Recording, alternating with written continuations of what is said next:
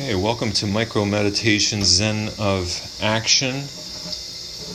This the focus for this week, and I'm again in the kitchen with my son Malcolm, and we're washing the dishes. And uh, last time we, we talked about what's the what's the next thing that we need to be doing. So if you finished eating, then wash your dishes. If you've finished driving your car, then put it away in the garage. If you've finished in the if you've finished using the bathroom sink, then wipe down the sink. Let it be clean for the next person to use it, etc. But now the question comes is whatever activity we happen to be doing in the moment, how do we do it?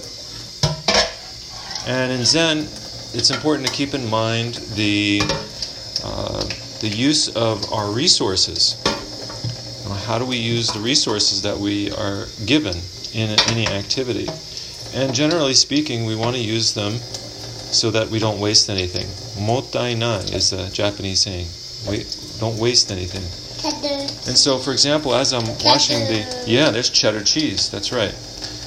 As I'm washing the dishes with with my son Malcolm, we are using. We're not just um, having the faucet. We're, we're wa- hand washing the dishes and we're not having the faucet on full blast.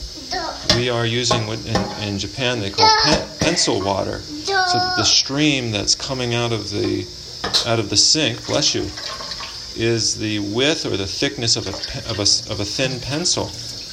And that way we're not we're minimizing our usage of water as opposed to just mindlessly Thank you, Joe. opening the faucet completely. You're welcome. Yeah, let's clean that out. We're gonna and then here's another thing: is we have compost that's in the sink. We have, we have used materials. So I just turn the water off. Use used materials, and we're putting them into our compost bucket, um, which will then be composted out in the yard. So the idea here is waste nothing in whatever activity we happen to be doing. Consider how much we actually need, and only use that amount.